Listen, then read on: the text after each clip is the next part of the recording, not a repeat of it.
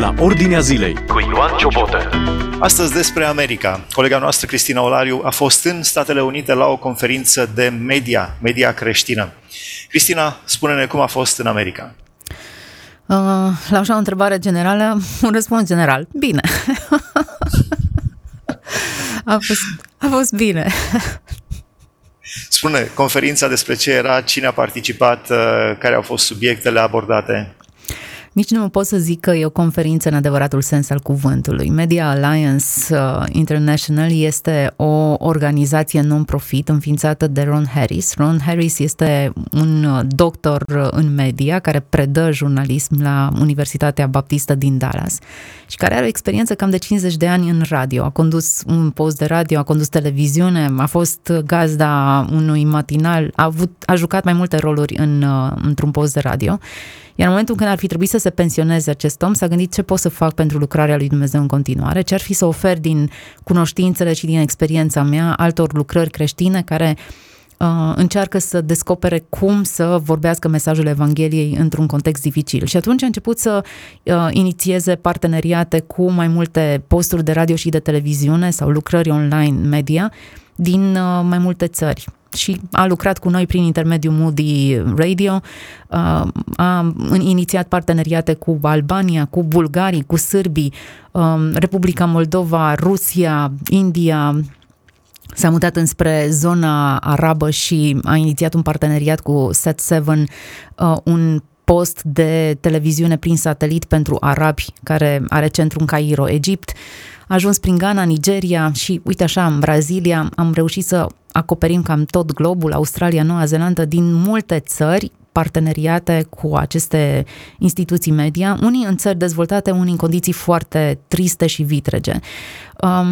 Deci Ron Harris abia așteptat să iasă la pensie ca să se poată apuca de lucru. Nici nu, cred că de-abia așteptat. Cred că ar fi concluzia că în lucrarea lui Dumnezeu nu poți ieși la pensie și că te scoate Dumnezeu la pensie în momentul în care zice: bine, rob bun și credincios, vino să te odihnești, vino în bucuria stăpânului tău. Dar atâta timp cât respiri și aparții, nu poți să fii pasiv și inactiv. Nu există niciun mădular în trupul nostru, ca să folosesc terminologia biblică, nicio celulă în corpul nostru care să fie vie și să nu aducă o anumită contribuție organismului. Cam așa cred că este și în trupul lui Hristos biserica, toți funcționăm într-un anumit fel. M-ai întrebat cum a fost evenimentul. Da, îl poți numi eveniment, dar e mai mult o relație stabilită, o rețea stabilită. De câte ori ne întâlnim, și lucrul ăsta se întâmplă cam la 2 ani, eu am o infuzie pur și simplu de energie, încurajare, nu doar cunoștințe și informații, deși și acestea sunt distribuite, dar sunt atât de încurajată să văd lucrarea pe care o fac oameni din țări în care Evanghelia ar fi imposibil de vestit. Cum e, de exemplu, în Egipt, să vezi cum o televiziune reușește să transmită Biblia, cuvântul lui Dumnezeu, în variantă, așa spun ei, colocvială. E o traducere a Bibliei din anul 1800 și ceva. Cuvintele, evident, s-au schimbat, limbajul e mult mai greu și inaccesibil și atunci s-au gândit să o traducă într-un limbaj mai contemporan. Noi avem foarte multe variante actualizate, de la Cornilescu, inclusiv versiunile ortodoxe au fost actualizate și împrospătate ca limbaj, în așa fel încât să înțelegi exact ce vrea să spună textul biblic, să nu vorbim de celelalte traduceri pe care le avem și care ne sunt atât de la îndemână. Ei au o singură traducere de Biblie și atunci au început cu traducerea acesteia într-o variantă cât mai explicită. Mă uitam și ne prezenta unul din realizatori varianta Psalmului 23 pe înțelesul lor, cu cultura lor arabă. E impresionant. E impresionant să vezi cum distribuie carte creștină într-o țară în care este interzisă literatura creștină.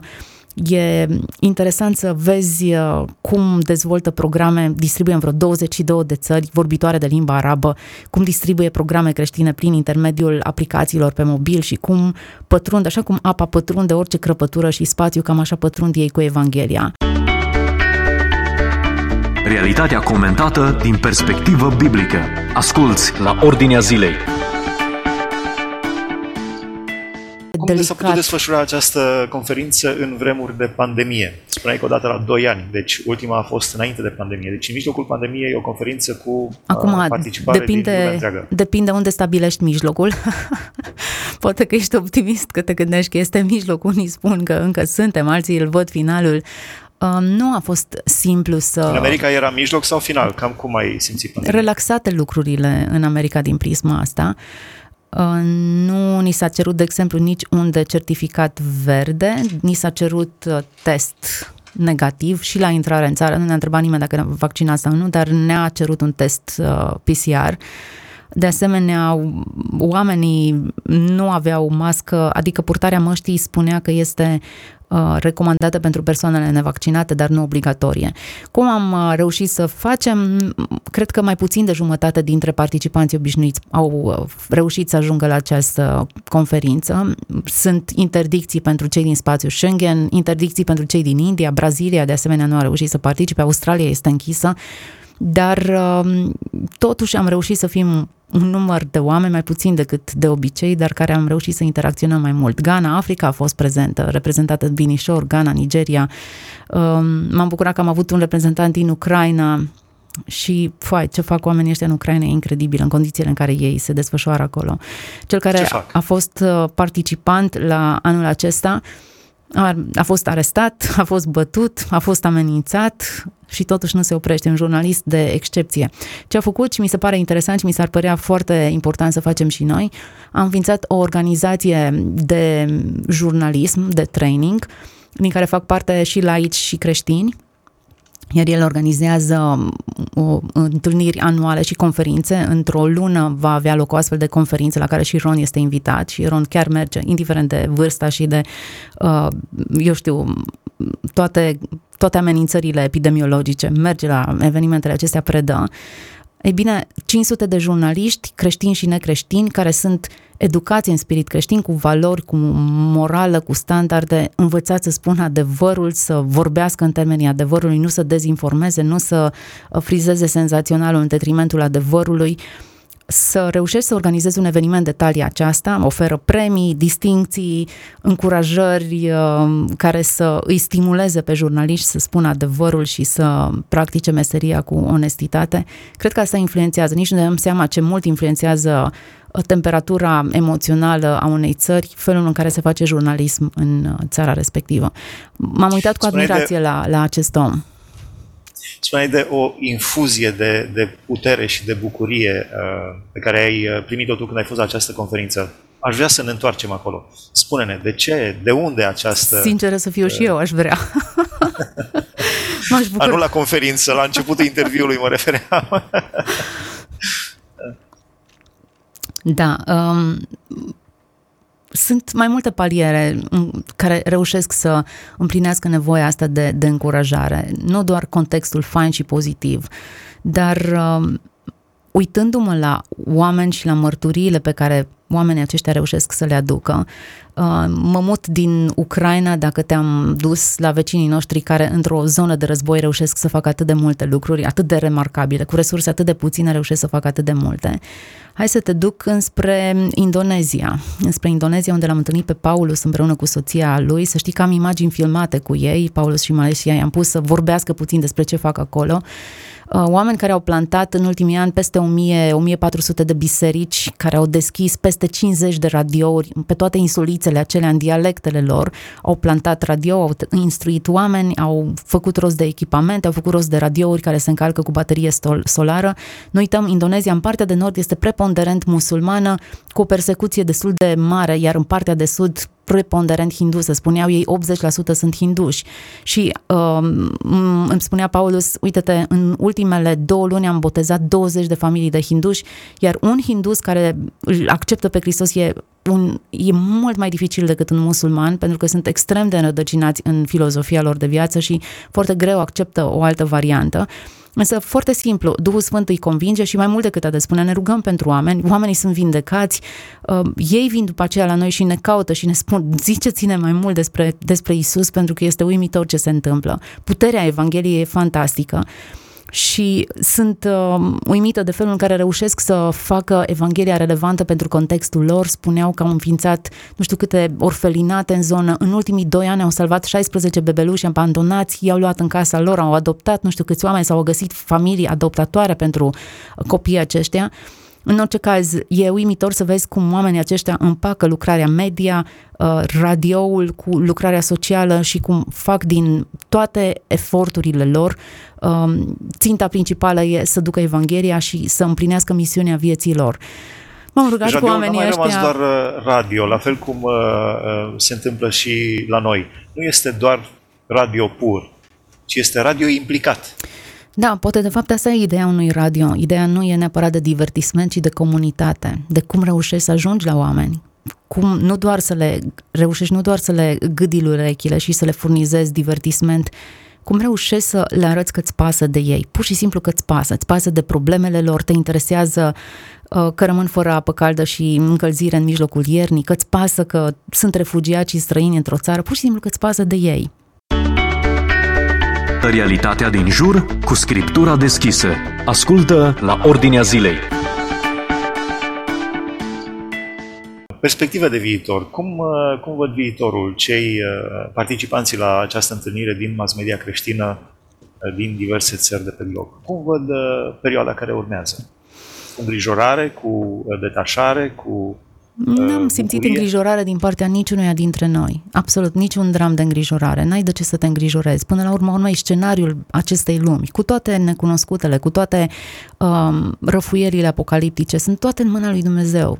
Apocalipsa n-a fost scrisă să ne înspăimânte. Era o perioadă în care fetița mea se îngrozea să-i citesc din Apocalipsa. Prefera să-i citesc orice din Biblie, dar nu Apocalipsa, pentru că îi se părea înfricoșător tot ce scrie acolo. Iar mulți merg pe aceeași idee, în mod special când fac toate science fiction-urile sau toate filmele care vor să cultive spaimă, frizează aspectul acesta.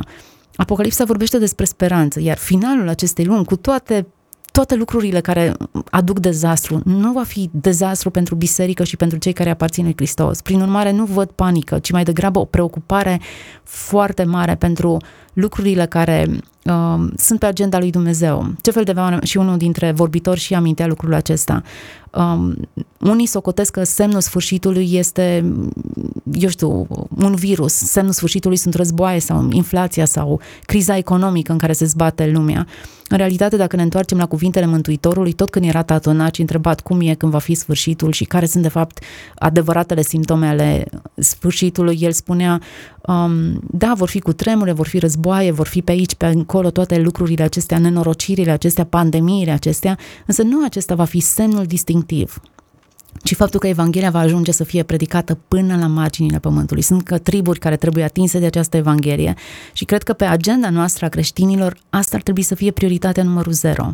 Să spună Evanghelia până la marginea pământului, pentru că aceasta va aduce mai degrabă sfârșitul însemnând nu cataclismul final, ci va revenirea Domnului nostru Iisus Hristos, încetarea tuturor necazurilor, a războaielor, a bolilor, a suferinței, a morții însăși.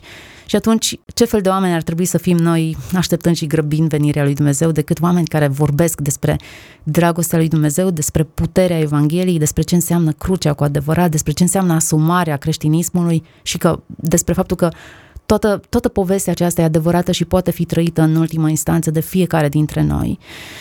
Și cred că acesta a fost adevăratul spirit al întâlnirii. Faptul că prioritatea noastră este să spunem Evanghelia și că trebuie să găsim cele mai relevante, creative, puternice modalități de a o face. Nu de dragul nostru, nu de dragul unui brand pe care ar trebui să-l promovăm, nu ca să fim mai populari sau să câștigăm audiență mai mare, ci să câștigăm mai mulți oameni pentru Hristos. Audiența e pentru El, nu pentru noi. Cred că suntem ca niște alergători într-o cursă cu obstacole. Da, sunt obstacole, dar avem privirea țintită spre căpetenia și desăvârșirea credinței noastre, spre Domnul Iisus Hristos. Dar în momentul când începem să ne uităm prin tribune, la bunica, la mămica, la vecinul, la prietenul, ne lovim de obstacole, cădem și am pierdut cursa. Dacă nu rămânem focalizați, pe țintă. Exact. Da. La final te-aș întreba și despre chestii mai pământene sau mai pământești. Gusturile, am văzut că Ron Harris v-a primit acasă la el împreună cu soția lui. Spune-ne așa puțin despre gusturile, culorile, senzațiile din America. Păi, Ron Harris ne-a primit în casa lui, o casă foarte drăguță, care are o poveste foarte interesantă. De fapt, pe lângă, eu știu, mâncarea pe care ne-a servit-o în seara aceea, ne-a servit povestea casei lui pe care o inaugura în acea seară. Nu era casă nouă, ci era casă în care se mutase recent și ne povestea cum a arătat anul trecut pentru el. Soția lui Judy a avut o operație de înlocuire a șoldului, care a decurs bine, iar după ce s-a întors acasă, a căzut și și-a rupt femurul, nici 2 săptămâni de la operație. Femurul a fost pus la loc în urma unei alte operații foarte dificile. Iar după ce femurul s-a lipit oarecum la loc și cum a reușit să pășească din nou, doar întorcându-se în pat, șoldul i-a fost din nou dislocat pentru că musculatura devenise flască în urma fracturii și a operațiilor survenite, ceea ce a necesitat o altă operație, a treia. Și lucrurile, poate că în stadiul ăsta ar fi putut să fie aranjate oarecum, însă toate astea s-a soldat cu o acumulare de lichid encefalian, cred că zic bine, care i-a cauzat o stare de demență. Nu-și mai amintea lucruri elementare, este o pianistă de excepție, nu-și mai amintea să cânte la pian și atunci Ron ne spunea, uite-te, m-am așezat în locul acesta aici într-o dimineață și am avut o discuție cu Dumnezeu și am zis, Doamne, toată viața asta, femeia asta te-a slujit într-o umilință și cu o dedicare extraordinară și dacă finalul vieții ei va însemna să își piardă puterea de a cânta, de a te sluji, de a gândi, de a-și aminti, este soția mea și am să iubesc până la moarte și va fi misiunea mea să o îngrijesc, dar te rog, dacă vrei, redă-i din nou abilitatea ei. Și a urmat o altă operație prin care i s-a extras acel lichid și imediat, instantaneu, zona care a fost apăsată de lichid s-a detensionat și a fost ca nouă. Și spunea Ron, mi-am primit soția a doua oară în acea zi.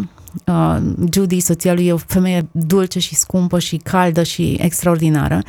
Și mergea sprijinită de o cârjă. Fiecare pas pentru mine era un exercițiu de voință pe care l-avea femeia asta. A venit cu noi la toate întâlnirile, nu chiar la toate, dar la o bună parte dintre ele.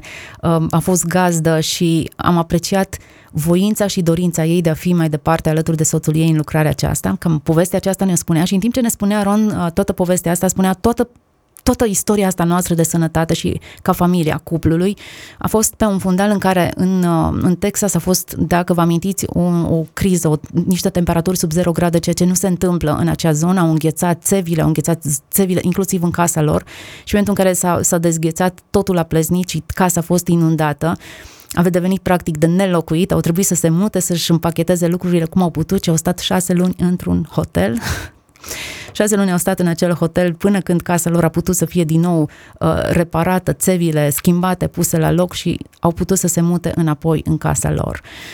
Ei bine, Ron ne-a invitat în casă și a zis, sunteți primii musafiri și mă bucur că am reușit să terminăm totul ca să fie în regulă pe când veniți voi. Istoria casei lui nu însemna abundență de culoare și, eu știu, de lux. În momentul acela, ci însemna prezența lui Dumnezeu, dedicare, loialitate, o familie care a rămas unită în mijloc de criză și până la urma urmei, în orice colț al globului te afla, indiferent de standardul de viață, experimentezi durere, pierdere, moarte, suferință, operații, cancer, traume și ai nevoie de o relație consistentă cu Dumnezeu și de un echilibru în tine însuți ca să poți să faci față presiunilor acestora. Cam asta este povestea culorilor din casa lui Ron. Afli ce se întâmplă în jurul tău, la ordinea zilei. Ce crezi că ar mai fi de adăugat? Eu am rămas fără cuvinte, dar dacă crezi că ar mai fi cuvinte de adăugat? Păi, cred că sunt foarte multe. Eu personal am venit îmbogățită, Dumnezeu mi-a vorbit foarte direct și poate ne-ar trebui mai multe emisiuni să vorbim, dar de fapt, asta nu știu dacă neapărat sunt lucruri de vorbit în emisiuni. Eu sper să transpară prin felul în care facem emisiuni lucrurile pe care le-am primit din partea lui Dumnezeu în această călătorie. Cel mai frumos lucru cred că a fost un mesaj pe care un pastor l-a adus în ultima zi, un pastor invitat de Ron. De obicei Ron aduce vorbitori foarte buni, printre Gary Chapman sau, eu știu, vorbitori de elită, pastor de Tony Evans sau nume Gary sonoră. Chapman, pentru cei care nu știu, este autorul cărții Cele 5 limbaje ale iubirii și cred că a mai scris și alte cărți. Și cred că a scris multe alte cărți. Ei bine, ultimul vorbitor, care de obicei e un fel de cireașă de pe tort, a fost un pastor care era bâlbâit și mi s-a părut genială ideea. Omul vorbea despre limitele lui și despre slăbiciunea lui, amintind că în mijlocul slăbiciunilor Dumnezeu este cel mai vizibil și că întreaga viață și istoria lui de bâlbuit a fost marcată de acest cusur care l-a făcut să se simtă lipsit de valoare, neiubit și urât, Dar în modul în care Dumnezeu i-a deschis mintea și inima să descopere că este iubit, că este valoros, că are importanță în ochii lui Dumnezeu, am făcut ca întreg mesajul lui să aibă un impact și o forță extraordinară. Da, Nelu, nu ne ajunge timpul să vorbim de toate lucrurile astea. Da, un singur gând pentru ascultătorii care nu sunt implicați în mass media, nu sunt implicați în radio, în televiziune, nimic ce ține de mass media, dar totuși au fost atinși de mesajul lui Hristos. Nădăjduiesc din toată discuția noastră a strălucit Hristos. Ce gând ai pentru ei, așa, în 30 de secunde? Nu există niciun alt gând decât că toți am fost desemnați de Dumnezeu să spunem Evanghelia, indiferent de serviciu și de locul pe care îl ocupăm. Nu doar mass media vorbește despre Hristos, ci fiecare tâmplar și om care lucrează la vulcanizare sau în orice altă profesie este chemat să fie un ambasador al lui Hristos în lumea aceasta. Așadar, suntem înrudiți ca profesie cu orice alt creștin. Dumnezeu să ne ajute, a fost împreună cu noi, am discutat cu Cristina Olariu, colega noastră, a fost în Statele Unite la o întâlnire de mass media creștină. Ne-a împărtășit impresiile de acolo. Aici se încheie emisiunea La Ordinea Zilei de astăzi, o puteți urmări și pe podcast, dacă dați La Ordinea Zilei podcast. Fiți ambasadorii lui Hristos, indiferent unde v-ați afla. Ați ascultat emisiunea La Ordinea Zilei cu Ioan Ciobotă.